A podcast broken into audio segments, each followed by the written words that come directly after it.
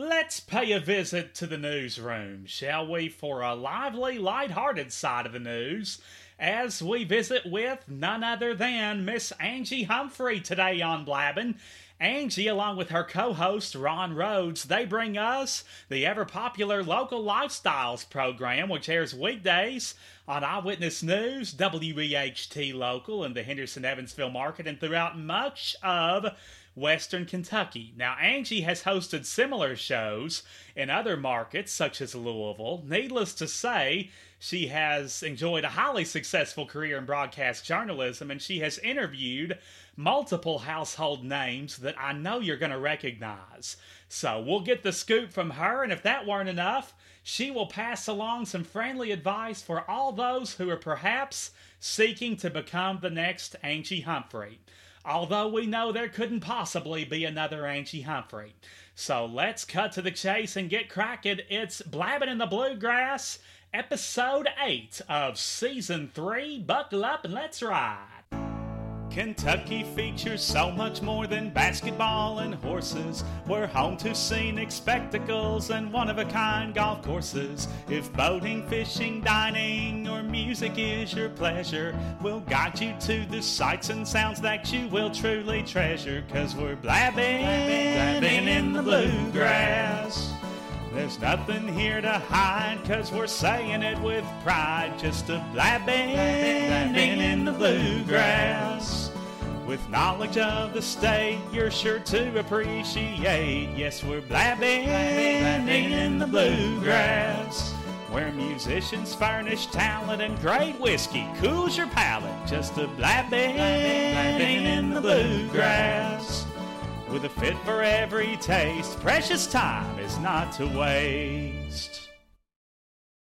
From Hebron to Harlan, Hazard to Hardensburg, many have tried to cover the Commonwealth, but they've all fallen short in comparison to us here on Blabbin' in the Bluegrass, because it's a given we explore and celebrate all things Kentucky.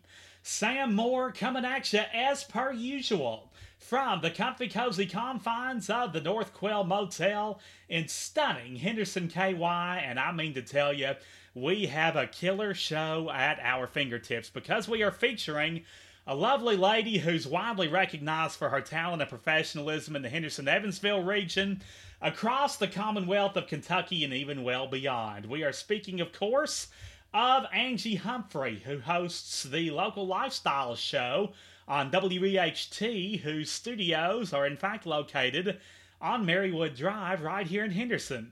Now, Local Lifestyles is somewhat similar to what we do here on Blabbin' in the Bluegrass. The primary difference is uh, Angie focuses on subjects and stories of interest throughout Western Kentucky, Southern Indiana, Southern Illinois, whereas we zero in on all parts of the bluegrass.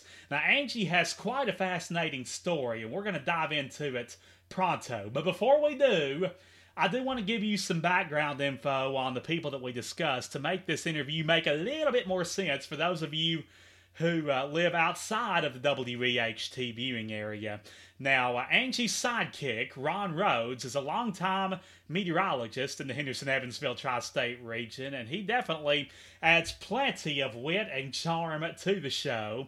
We also discuss many of Angie's regular guests, which for a number of years included a gardening expert by the name of Charlie Stalker, who was so well-liked, highly thought of.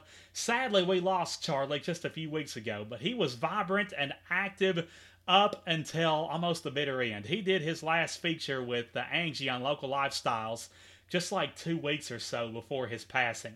So may he rest in peace. We'll talk about uh, other familiar faces to the program and uh, household names that I know that you will know. So don't move a muscle. Before we get to Angie, though, I do want to remind you that I am readily available via email with questions, comments, and suggestions that you may have. Throw them at me. I don't bite. It's bluegrassblabbin at gmail dot com, B L U E G R A S S, B L A B B I N, at gmail dot com, but that's not your only option. There's also the Blabbin' in the Bluegrass Facebook page, which I strongly encourage you to like and follow, for we have every previous episode right there If you'd like to relive some or maybe catch some that you missed, well, there's your tickets. We also have uh, updates that we present over the course of the week that you can uh, stay in touch with, make comments, leave messages, communicate with me via that avenue as well. We would also love for you to subscribe and listen to the program free of charge via Apple, Google Podcasts, and or Spotify. We would love nothing more than for you to take advantage of those outlets too. So we have, yet again, another Bluegrass Brainbuster. The show just wouldn't be the same without it. At least I would like to think it wouldn't. We try to do one of these on a weekly basis, so we will reveal the question and you will get the answer after my delightful discussion with Miss Angie Humphrey. So, here's your question. Whether you realize it or not, Kentucky is home to the second oldest tourist attraction in the United States, right behind Niagara Falls. What is it? Again, Kentucky is home to the second oldest tourist attraction in the United States, right behind first place, which is Niagara Falls. What is it? You think on that? Get the wheel spinning, and we will reveal the answer in the final segment of the program. Good luck. Sam Moore proudly presents his Commonwealth Crowd Pleaser. Well, today we are privileged to have a local news legend who is the host of Local Lifestyles. Maybe that's the first time she's been called a legend. But anyway, it's on Eyewitness News here in the Henderson area. You can catch her weekdays between eleven and noon. And uh, she had me on her show a few months back to talk about uh, me and what I'm doing. So I thought it was only fitting that I have her on my show. And she's used to doing the interviewing, but today she gets to sit in the hot seat. But I promise it won't be that hot. So I, I was telling my husband I was glad. I, I, he said, "What are you going to talk about?" And I said, "I have no idea. I don't have to worry about it. Sam's got it." There you go. I tell you, yeah, I know. I know broadcasters like to roll with it, and so we're gonna have a bunch of fun today. Let's hear it, folks, for Miss Angie Humphrey. Angie, we are so tickled that uh, you found time in your busy schedule to join us. Now, how long have you? Uh, how long have you been with the Eyewitness News team? Let's see. I think this is my sixth year with uh, Lifestyles. I gotcha. I'm, I know um, my earliest memories of you were when you were with uh, W E V V forty-four. Oh, yeah, and that's been, gosh, forever ago. I think I left there in two thousand one, so. two thousand one, yeah. See, and, uh, and that, it's been a while. Well, yeah, because you started so young. You're only thirty-nine now. But uh, that's absolutely right. You're you're you're so close. You got the nine right. I got the nine. you well, got the nine least... in the right in the right position. It's just that number in front of it. Oh, goodness. Well, at least at least we're halfway there. Well, we're anxious to hear uh, all about you and your story. Now, you grew up in the rockin' metropolis of Rumsey, Kentucky. I and, surely did. And Green, I'm a Green River Rat. Green River Rat. There are far worse things, trust me. So uh, let's hear, Angie, about some of the prominent local television personalities that you remember watching as a young pup. Oh, well, of course, Marsha Yockey. No, you know, oh, yeah. She was that a- name leads the banner of anybody who's my age and uh, a little bit younger, because she was just a, such a unique personality. And for all of us uh, young women, looking at that going, well, you know, that the, here's a role a woman can play. It was Marsha and Barbara Walters. I mean, that's that's what we had. Oh, yeah, Barbara Walters. She had that, that thick New York accent. But, yes, uh, yes. you couldn't you couldn't uh, mistake her for anybody else. And I assume you got um, all local stations. I don't guess W B K O and Bowling Green didn't make it up quite that far, did it? No, we could sometimes pick up some Nashville fringe stations, but of course we had fourteen, seven, twenty-five. And of course that depended on which direction the aerial was pointing. Oh, and uh-huh. somebody, you know, the reason you, the remote controls were invented, they were invented by dads who were sick and tired, or kids who were sick and tired of going to move the aerial for their dad. So some right. kid said, I'm fixing this right now. yeah, but just... Just think about how many calories those people burned by getting up and down to change the channels. Uh, I didn't burn nearly enough, but uh, yes.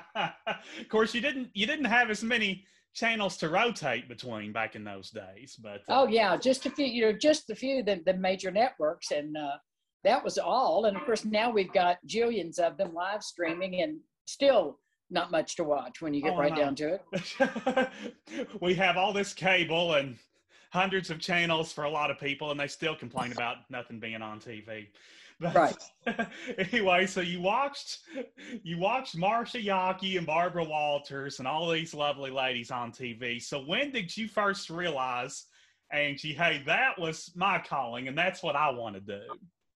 I never realized it. It was, you know, so funny that I wound up in television. My love was theater, oh. musical theater. So when I was a little girl, I mean, by the first grade, you know, people always ask a child what they want to be. And, you know, they say teacher, firefighter, whatever the kids always say. And I would always say I wanted to be a movie star. And people would laugh, you know, chuckle at me. And I didn't like that if I felt condescended to. So one magical day, I learned the word entertainer. And I was probably about seven when I learned that word. And so when I would answer the question, I want to be an entertainer, people would be like, oh, wow. And I thought, okay, that works. that works. So yeah, I really that's a, wanted, you know, Broadway time. was kind of the direction I was heading or hoping to head. And and, and television was a, uh, just came along, and uh, I'm glad it did. Absolutely, yes. And so are we. Now, um, when you went to Murray State, were, were you a theater major? or? Um... I was a theater and speech major, yes, indeed. And then oh. many... many uh, plays there, and I worked in summer stock for the Kentucky State Parks, and my director for those shows was Hollywood star Tom Ewell, who is also a Kentuckian, oh, and he would uh, we put together a, a group of singers, college singers, and uh, dancers, and we did, uh, we were called the Lakeside Singers, and we performed at all the state parks around Kentucky Lake in the summertime. So I had a great uh, college adventure, lots of opportunities to to really hone my skills, and loved it. I love theater, still do. Yeah, I, I tell you, I think we all have an appreciation for, or anybody that likes to laugh better have an appreciation for for theater, because it's a, a good source of laughs. Now, um, did you um, do any radio or T V on campus there at Murray? You know, I really didn't uh, until the last semester, because I was so really uh, committed to the theater part of things that I really hadn't thought about broadcasting. And in the last semester, I, I did some television interview show on campus, but I didn't participate in the broadcasting department at all. But it was, and I liked it. It was easy for me to do. And well, I think when you are a theater trained person, when you're accustomed to having to ad lib and think on your feet, it naturally uh, enhances your ability to be on camera and uh, communicate with people. So when I, when I had that experience, I thought, I can do this. This is, this is good, having not, not having that in view at all. Right. Yeah, but that theater translated well into your uh, broadcasting experience there in your last semester. Now, where exactly was it, Angie, that you landed your first television job? In Louisville, Kentucky. I was uh, in my final semester at Murray, and uh, one of my friends, Linda Brown Phil Bryant, had been Miss Murray State before me, and I was Miss Murray State. We were friends. Wow. And she was working in Louisville for Channel thirty-two, W L K Y, and her, she, her husband was transferred, and she was obviously going to go with him. And so she called me and said, hey, I am moving, and I think you'd be great for my job. I, I would like for you to come in and audition for it. And I really didn't have a clue what she did, but I thought, okay, well, I'm not doing anything else right now. Broadway hasn't called, certainly. So I went to Louisville and auditioned for this uh, role. She was the community affairs director, so she was the department head of her department, and she did two or three little talk shows, not unlike Lifestyles. It was a morning talk show and an afternoon talk show, and the Dialing for Dollars movie. That's right, Sam. Dialing for Dollars. Dialing for Dollars movie. Yes, sirree. Mm. And I got the job. So I moved to Louisville, and without graduating college, I left in my last, I think I, oh, I was doing my last nine hours.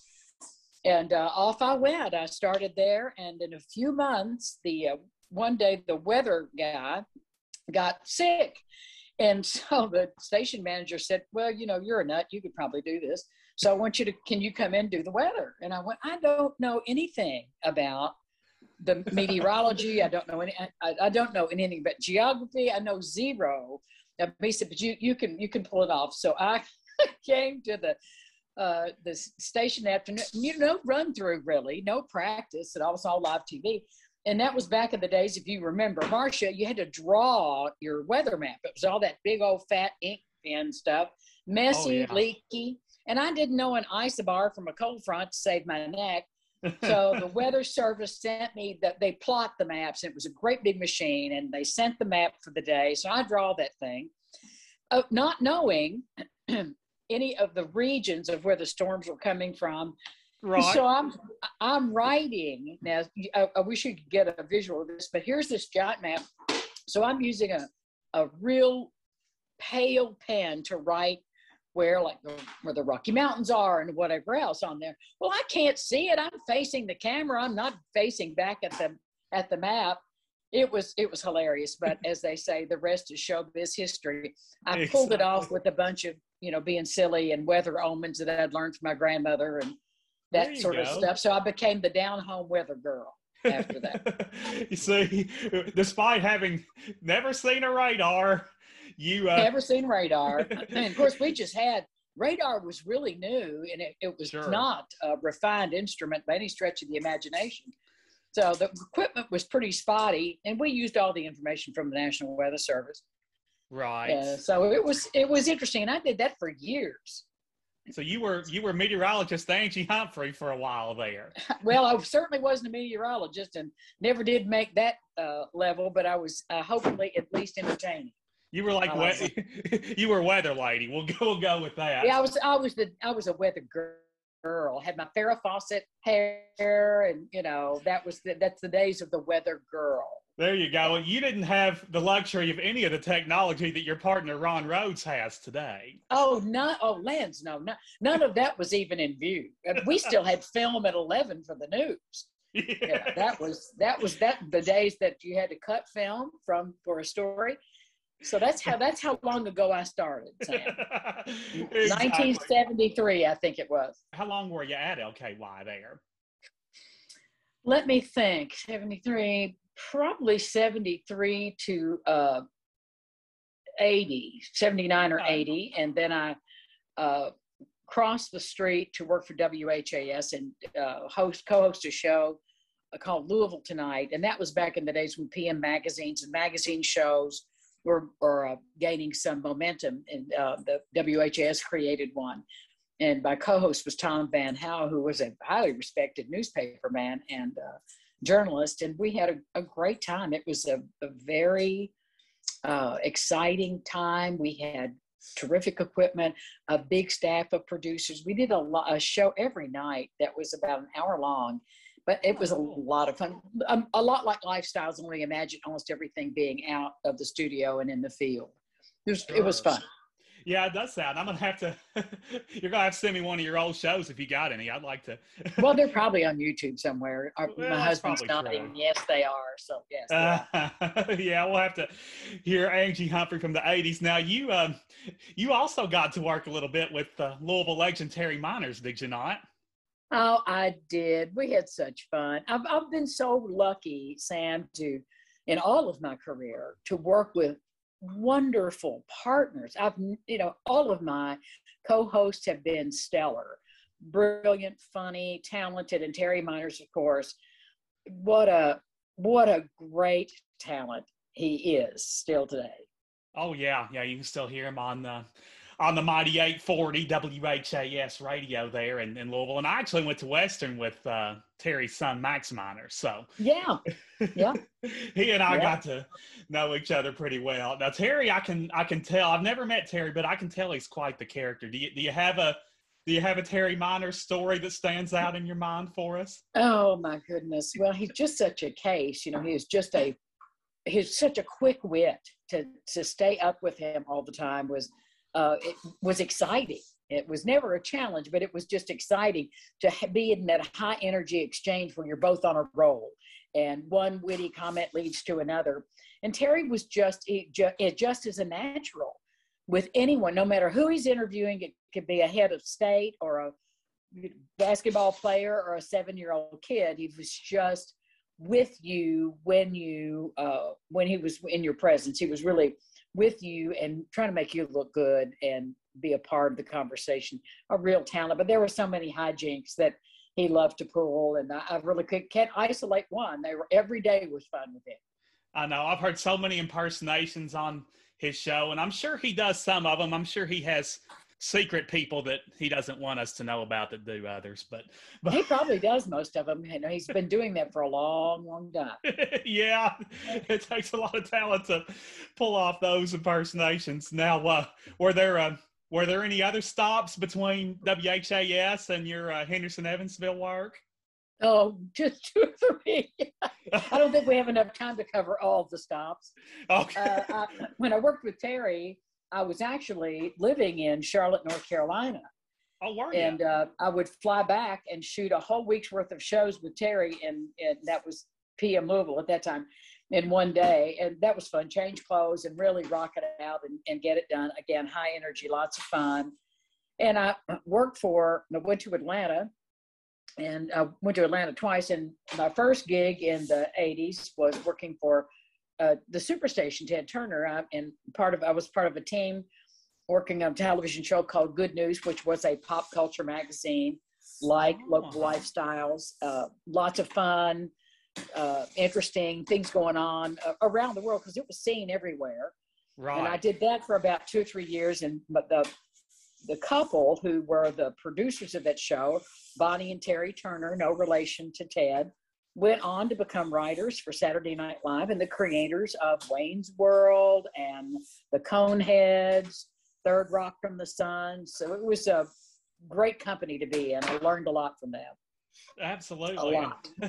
And uh, you heard more about the Braves than you wanted to, I'm sure, being in Atlanta. Oh, yeah. Well, you know, it was a big deal. And, and of course, at that time in the Superstation, wrestling was such a big deal.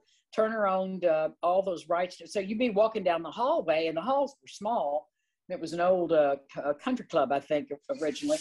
And so here are these big, massive guys coming in to do the wrestling matches. Every day was interesting. Oh, see, that those were the days when wrestling was on the Superstation. Now it's U S A and Fox, and I think it's kind of spread out all over the place. But well, right, and it's a pathway to become a movie star like Dwayne Johnson. Right, and um, I believe The Miz has his own T V show, or at least he did. So yeah, there's a lot of wrestlers out there who've gone on to other T V shows, that's for sure. Now, when did um, when did you end up in Evansville for the first time? I came back to this area in, in ninety-seven, I believe, and went on the air. I believe it was ninety-seven when I went on there on W E V V. Tim Black, who's now the new president of W N I N, was the, uh, the news director at that time, and he hired me. We've been great friends ever since. And uh, I did that gig for a little while, and I was also in seminary doing my Master Divinity degree, and uh, did T V for about four more years, three more years, and, and was out for fifteen or so. Oh. And then six years ago, I came back to uh, fill in for Laura Kirtley, who is off on maternity leave from uh, Local Lifestyles. And then she uh, went on to other things, and then I stayed with the show, and I've been doing it ever since. So it's uh, yeah, it's, well, it's such a joy to be back, and what a thrill to be back in your sixties doing a show like Lifestyles that can, keeps me connected to every demographic, every age bracket, right? The, the entire community. It, it, it's such a life-enriching, uh, life-giving career sure. for me right now. I'm, I just turned sixty-nine, and every gotcha. day I think, how, how, most people have retired and quit and given up about their career, and I'm, I'm just right in the throes of it and loving every second. See, if, and if you love what you do, it's not much like work, is it? And it's fun. Listen, being with Ron Rhodes every day is a blast. Oh, I can imagine. I can imagine. Now, have have you ever gotten to taste any of his funky fruit? we never get to have any in there. They're almost always photographs. Oh, it's just pictures. Oh, yeah, yeah. Well, that's, that's a great franchise. Now, people do every now and then bring him something uh, that they've grown in their garden, and there have been some interesting ones. I think he did a about two years ago, before, you know, in the before times, before the pandemic, sort of a best of funky fruit. And there are some funky ones in there. Oh, I can imagine. Yep, and the uh, the secretary over there at Eyewitness News, I'm sure she gets some crazy fruits brought in there to her as well. But. In more ways than one, and not just the kind you eat either. There are some crazy fruit. We talked a little bit. I know that Local Lifestyles is uh, similar to the P M show that you used to host in Louisville, but for those who've been deprived of the privilege of watching Local Lifestyles, uh, give us uh, a little more of an overview of what they can expect between eleven and noon each day on W E H T Local. Well, I, what I hope that we're giving, and the, and the reaction I get when I'm in the parking lot at Schnucks or the shopping at the mall, is that people will stop me and say, I tune in every day because you and Ron make me smile, or lift my spirits, or uh, my husband's been an invalid for so many months and he can't go out, and so he's just living on seeing all the activities. So when you when you come to Local Lifestyles, of course, it's going to be very upbeat and uplifting, we hope, and also oh, yeah. connect you to the community at large.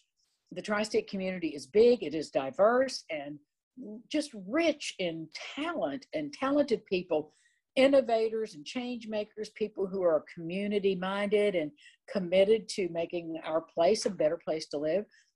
So that's what the show is, really a celebration of the individuals and organizations that strive to make our community exciting and healthier and safer and more entertaining, more interesting, and uh, a place where families can flourish and people can flourish.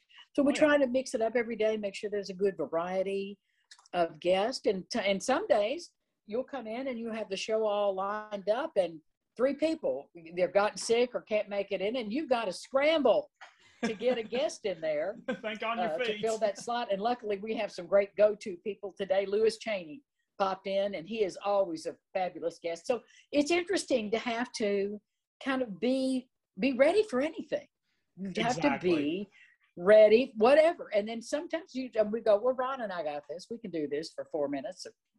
Yeah, we could probably do the bit. entire hour, frankly. But uh, that, yeah, that's but, where the good old theater training comes back in. And absolutely. Yeah, theater comes in handy, and then it's nice to be able to think on your feet and have those connections that are willing to, you know, go on the air on short notice. That's that's always well. It's, we are just a wonderful opportunity.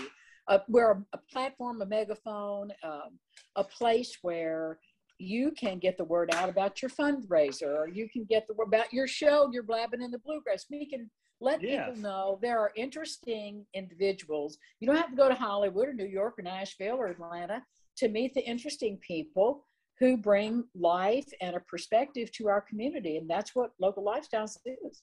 Absolutely. Yeah, I couldn't agree more. And uh, we've had a few mutual guests. I know um, you and I both had local singing, songwriting talent, Annabelle Whitledge, who's about thirteen years old. How about her? How about Annabelle?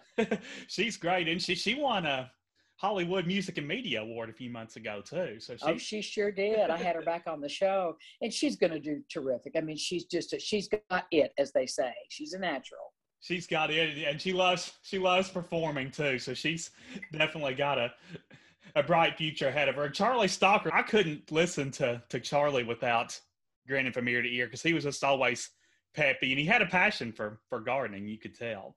He, and he had a passion for people, um, too. He was such a community servant. And I don't know if you know, Sam, but Charlie was part of the Good News Prison and Jail Ministries and worked with that organization for years to make sure the people in local jails and prisons were attended to from a faith-based perspective, not directed and not guided and not, uh, I think, treated with a certain denominational view, but to make sure they were heard and seen and uh, and recognized that that you your life may be hard and you're in a bad spot. You did something that was not the best for your life, but we hear you and we see you.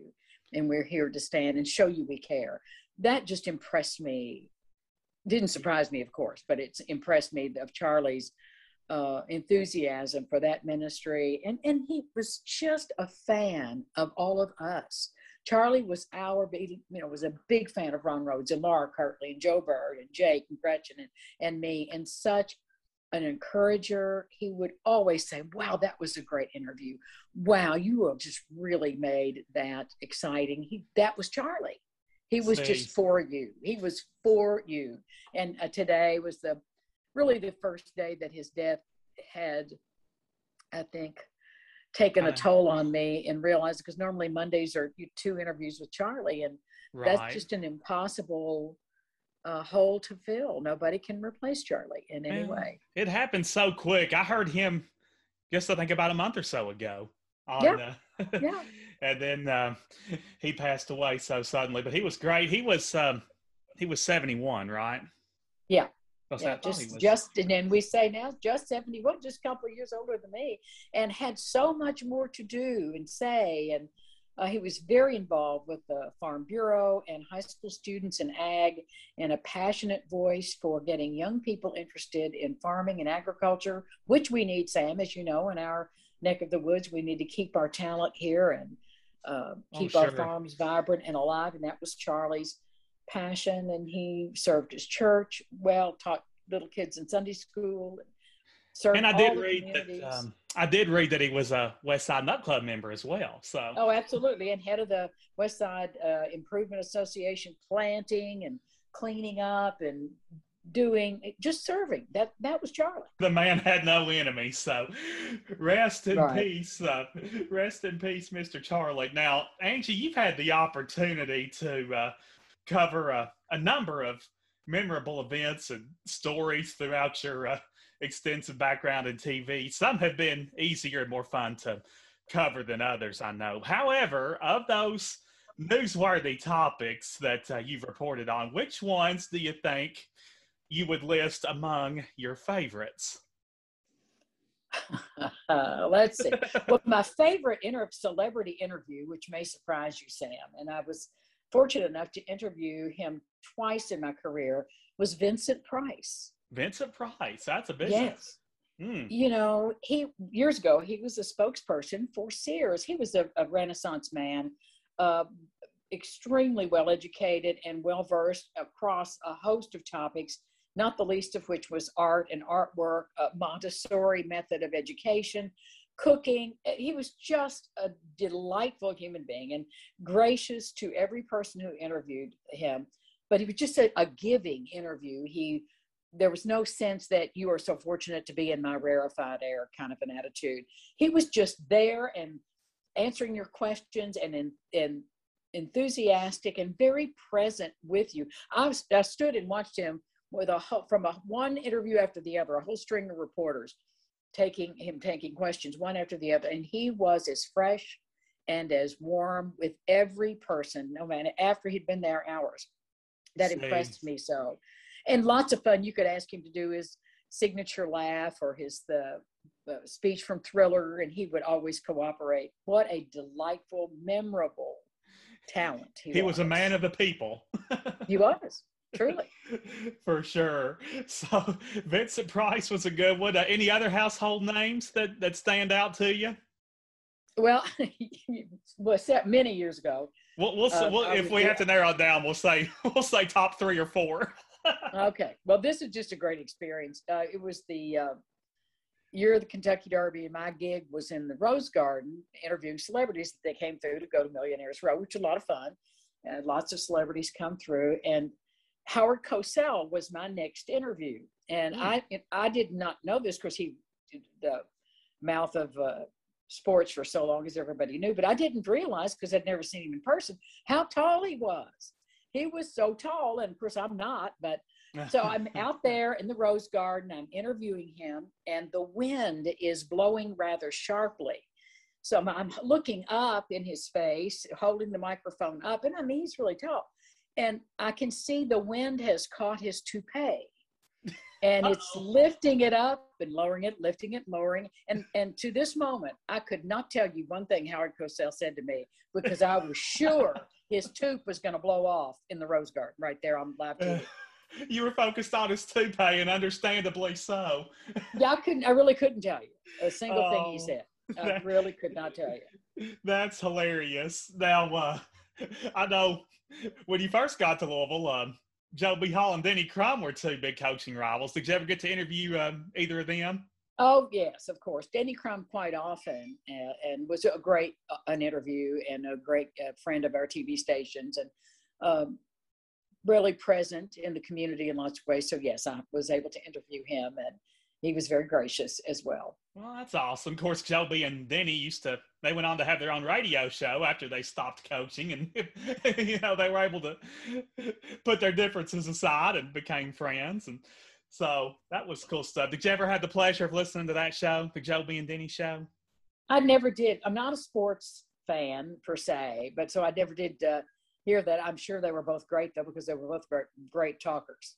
Oh, they had yeah. great stories. Yeah. yeah, they had a lot of, a lot of chemistry and a lot of fans when they, uh, when they had their show together for quite a few years. Now, uh, other than being with Ron Rhodes on a daily basis, which is, needless to say, wonderful, what excites it you is. most about uh, being part of the Eyewitness News team on a daily basis?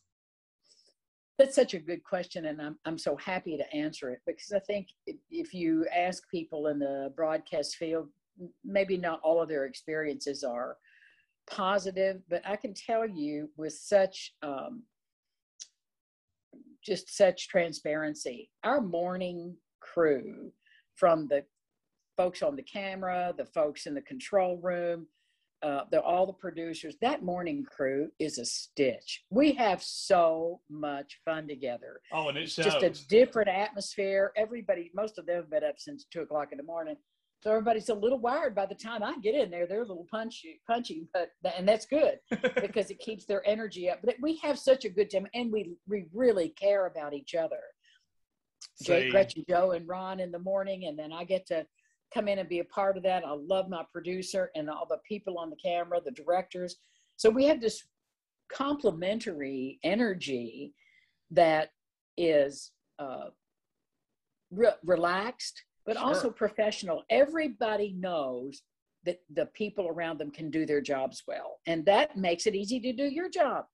Oh, yeah. When you trust in those around you, that always makes your job a lot easier.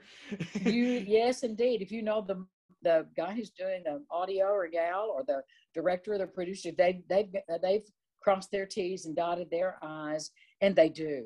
They all take great pride in their own work. And they uh, are fun. They're just fun, uplifting people. The camera people are hilarious. The people in the, you, if you could hear the things that are said in that little thing in my ear sometimes, you would die laughing. I mean, it's, the humor is wonderful. It's it's healing. It's uplifting. And I, I look so forward to that camaraderie we have. We're all good friends. And I think it shows. Oh, it does. And I'm going to have to, I'm going to have to hitch a ride up to Marywood Drive one of these days and be a fly on the wall during your show just to see what you comes out welcome. of y'all's mouth. You are welcome anytime, Sam. We would love to have um, you on the show. Love to have you visit. And it is fun. You know, the pandemic really, um, really brought us down, and, and not just because of the disease itself, but we were used to having live guests in the studio all the time. And then, of course, we had to Zoom. We missed that energy. The guests played off each other. We played off having them in the studio as the live audience. And the nice thing, or the additional thing, or that extra lanyard, was that so many of our guests waiting to be on the show met each other and became friends or business partners or boyfriend, girlfriend, uh, you name it. The connections that were made off camera between our guests were priceless. And I love that. It brought A, a flavor to us and an energy to us that we have really, really felt the absence of this year. So we're glad we're allowing a couple of live guests back in the studio, and it's so exciting to have them back. Oh, I know. It's just like, where has this energy been? Yeah, exactly. I mean, we were doing the best we could to keep everybody else up and running this this past year. So we are grateful. We are so grateful to have guest back in the studio. We're, we're also grateful that Zoom was a technology we could use so we could keep on doing lifestyles. But man, oh man, there's nothing like having those folks in the studio.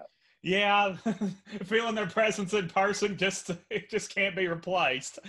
Now, uh, you talk about the chemistry of the morning crew. Now, they the afternoon folks, Brad, Wayne, and um, Brandon, and all those folks, you you probably don't see too much of them normally, do you? No, we really don't. Uh, uh, pass in the night, really. By the time I'm by by the time I leave, none of them have come in yet.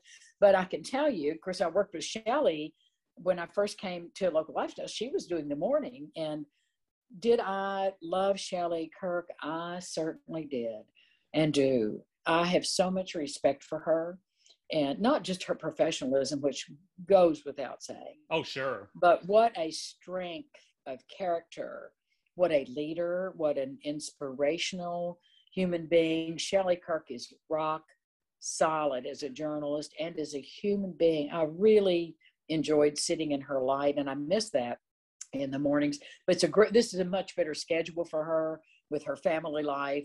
And of course, back with Brad, because they had anchored together uh, through the years, and they're good. They're a great team, as you know. And, and of course, we all love and respect Brad and uh, oh, yeah. his presence and professionalism. But the, the evening crew, we just don't get to see each other unless we do a special event.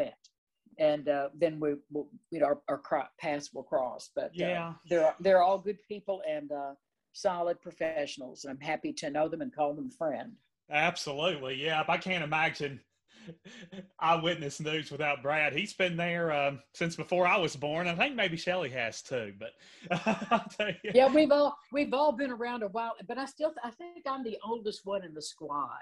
I, I, oh, do, I think, I think I'm older than Brad by a little bit. So little uh, bit. I'm not sure. I don't tend to ask people, but yeah, I mean, but that, you know, that's a really an advantage to be able to be around all of this youth and enthusiasm and to be accepted as part of the team and not sort of designated as the old, wise old head off in the corner somewhere. I mean, I don't feel any in any way different or distance from them due to my age and our age differences. And that's that says a lot about them. Yeah, it's good, to, it's good that you're, you know, all as one together as a as a team, and age doesn't factor in. That's that's the kind of team that, that anybody would want to work on. No yeah, doubt. It makes it fun. Absolutely, it does. Now, uh, in addition to uh, your local lifestyles, uh, you also are the minister of the Fresh Air Church in Evansville, and you mentioned your divinity degree that you were working on when you were uh, at forty-four. So tell us, Angie, what inspired you to uh, embark on this endeavor in addition to your uh, television work? Well, it's a great question. Um, of course, I, I'm, a, I'm a cradle-born Baptist kid. I grew up at the Calhoun Baptist Church. And so as I, as I got older and went to college and experienced life in different facets, I've always been a fascinated by the by the Bible and the text of the Bible and the stories in the Bible, but I like knowing them from another angle besides someone telling me what they mean. I wanted to know myself. I wanted to understand them. I wanted to understand how sacred texts work and what textual criticism meant, historical criticism, and all those highfalutin uh, academic words. But I wanted to be able to come to the pages and the stories of the Bible with some resources, so that I could understand what they must have meant to the first people who told them and heard them, because they had meaning then and meaning now to us. And that was what drove me. It was it was purely an academic pursuit to attend seminary. It wasn't a call to ministry, as so many uh, ministers say it, and and that's legitimate and fine and wonderful. But it wasn't my it wasn't my my experience. My experience was to to to learn and to know. Uh, and to to be able to teach with some real uh, teeth in my uh, educational background. I really kind of have knowledge that backs that up. So the four-year degree is uh, ninety hours of the happiest and hardest hours I've spent in my life. I adored every class I took, every uh, every class I sat through, every book I read. I enjoyed my professors, and I missed it when it was over. That was a real uh, loss to me, because there's it, that it was so it was what I loved. It was I kind of bittersweet, wasn't it? Those topics. I was enthusiastic, and uh, the professors enjoyed me, and I enjoyed them, and I enjoyed my my, my fellow students, and made sure. some great friends. So when I when I left seminary and graduated, I really wasn't planning on serving a church at all, but really more thinking of teaching uh, in that in an academic setting of some kind. And so the opportunity came up to serve a church in Evansville as a director of women's ministries. And then one thing led to another. So there you are. And uh, in awesome. the midst of all of that time, the church that I was serving just fell apart. And one of the ugliest and most painful experiences of my adult life, and believe me, I've had a few, to see people oh, wow. you love at in strife sure. and, and really ugly strife. And so that, the church fell apart, and the folks that were uh, the, the people who liked to sit at, in my teaching came with me, and we uh, decided to stay together as a community. And so we were talking about it, and I said, well, I tell you, I need a breath of fresh air. And I said, that's who we're going to be. We're going to be fresh air. Oh, so that's how, we, that's how we started. Yeah, that's how we became fresh air. That's and uh, we we have been um, we've been together. This will be our this is our ninth year this fall. And it's been such an interesting journey, uh, Faith. We are one of the few open, welcoming, and affirming churches. We we don't care who you love or how you love. We don't uh, we don't care about your particular theology. We just want you to be with us. Let us love you, and and let you let yourself be loved. And our role and my role is to be with you in the the vicissitudes of life, where what what come what may. If it's a joyful birth or a painful breakup or a loss uh-huh. of a job or uh, winning the lottery or any of the other human pains and struggles, we are we are supportive of each other and not tied to a denominational set of doctrines, rules, and policies. And that sure. that works for me. It doesn't work for everyone, and I'm not saying it's for everyone. Absolutely, everyone's welcome. Well, but, but we recognize that we fill uh, a, a void in our community, and I'm grateful to fill that void, and grateful to and proud to say that our doors are open to everyone, no matter what. Right. And people appreciate a, a partner in life, if you will. So right. there's definitely right. a, a a place for that. Now, what, what when are your worship times for people that want to come join you? So we meet at six thirty uh, on Thursday nights, and we are also available at that time on Facebook Live, Fresh Air Community of Faith. And that's worked really well for us during the pandemic, and, and brought to us a new audience of people who are in different places in the country who were looking for a welcome, open, and affirming congregation. So we continue to do Facebook Live Thursday nights and our regular service, which is as casual as casual can be. And we like it that way. Oh, yes, indeed. So six thirty Thursday nights and Facebook Live or in person. So Fresh Air is coast to coast and border to border soon to be. That's so. Right. That's exactly right. We're, we're big now. I'm telling you, they're moving on up. Well, Angie, this has been great. I hope you've enjoyed it as much as I have. Sam, I have. I, I love what you do, and I love your enthusiasm and your energy, and that you're a storyteller. I, I, I always uh, identify with a storyteller, and you are one.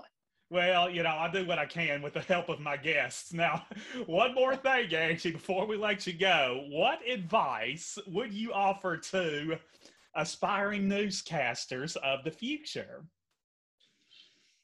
Uh, first and foremost, read. Read, read. books. Read some books besides things that are Uh, on Facebook or online. Read some and read some things that challenge you, challenge your ideas and ideals.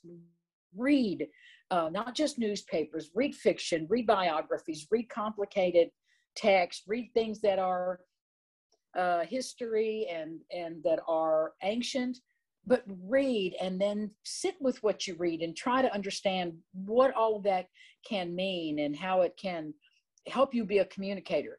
Write, write, write, write, write, write. Read great writers and practice your writing every day.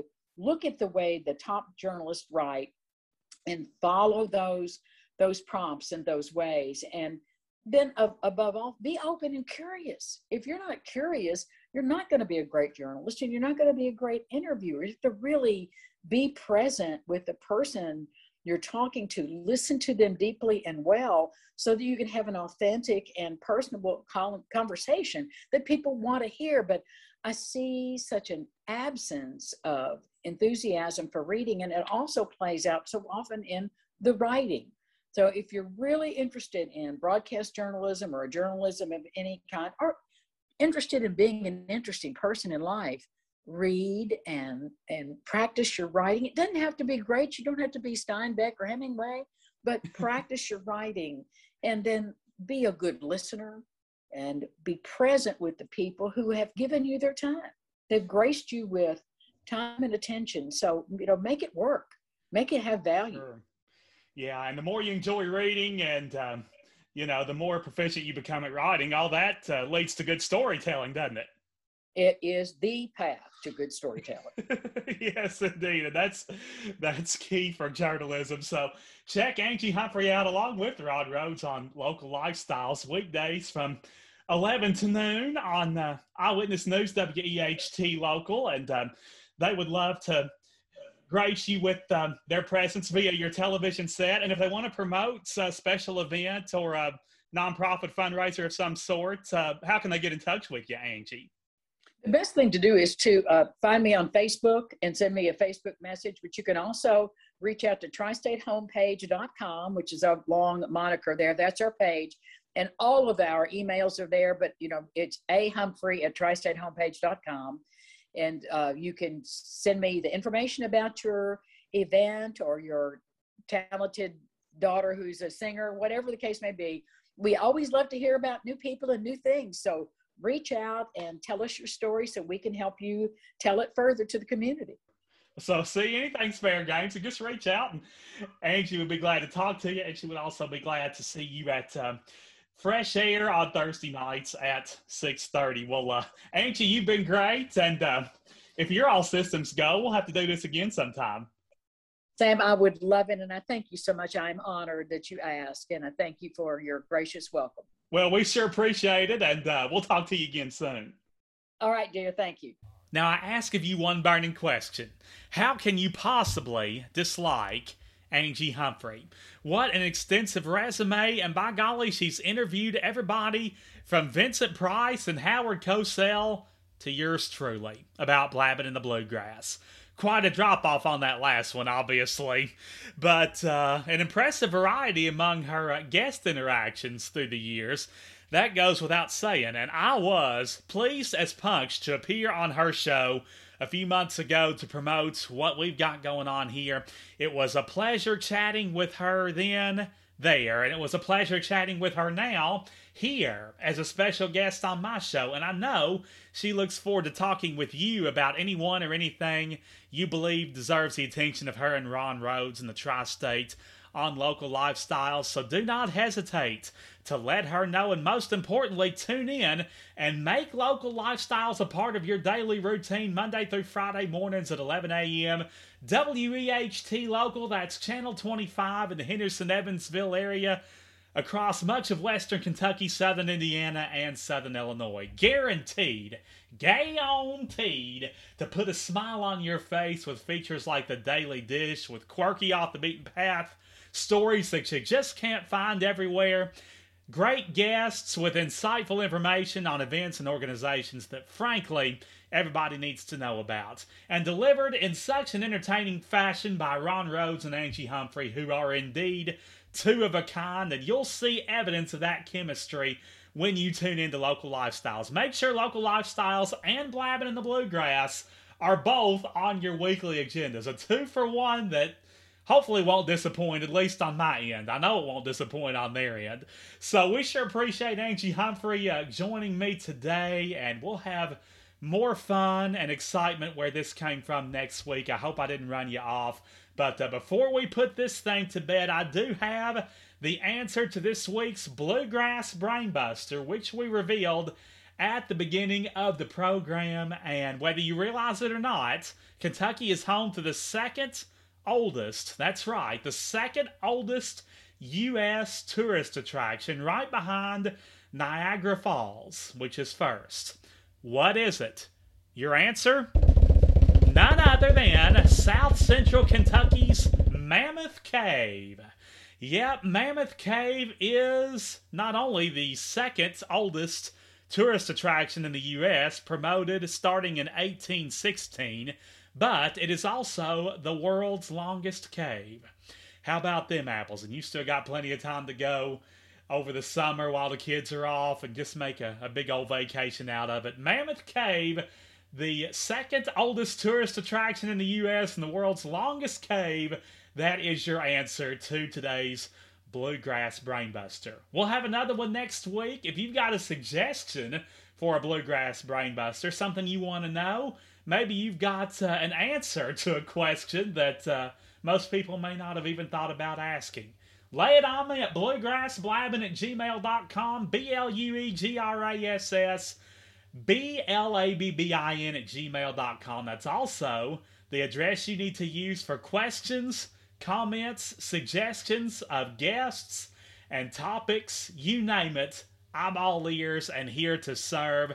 I can also willingly connect with you via the Blabbin' in the Bluegrass Facebook page, where you can find each and every previous episode of the program, stay up to date with information as it is presented throughout the course of the week, make comments, leave messages. I do encourage you to like and follow the Blabbin' in the Bluegrass Facebook page if you are not already doing so. And you are also cordially invited to listen to and subscribe to Blabbin' in the Bluegrass on Apple, Google Podcasts, and Spotify. Three very easy outlets, and they're all free of charge. We definitely want you to utilize those. So, until we meet again next week, you know the drill. Keep laughing, keep smiling, and of course, keep blabbing in the bluegrass. 'Cause we're blabbing, blabbing in the bluegrass. There's nothing here to hide, 'cause we're saying it with pride. Just a blabbing, blabbing in the bluegrass. With knowledge of the state, you're sure to appreciate. Yes, we're blabbing, blabbing in the bluegrass, where musicians furnish talent and great whiskey cools your palate. Just a blabbing, blabbing in the bluegrass, with a fit for every taste. Precious time is not to waste.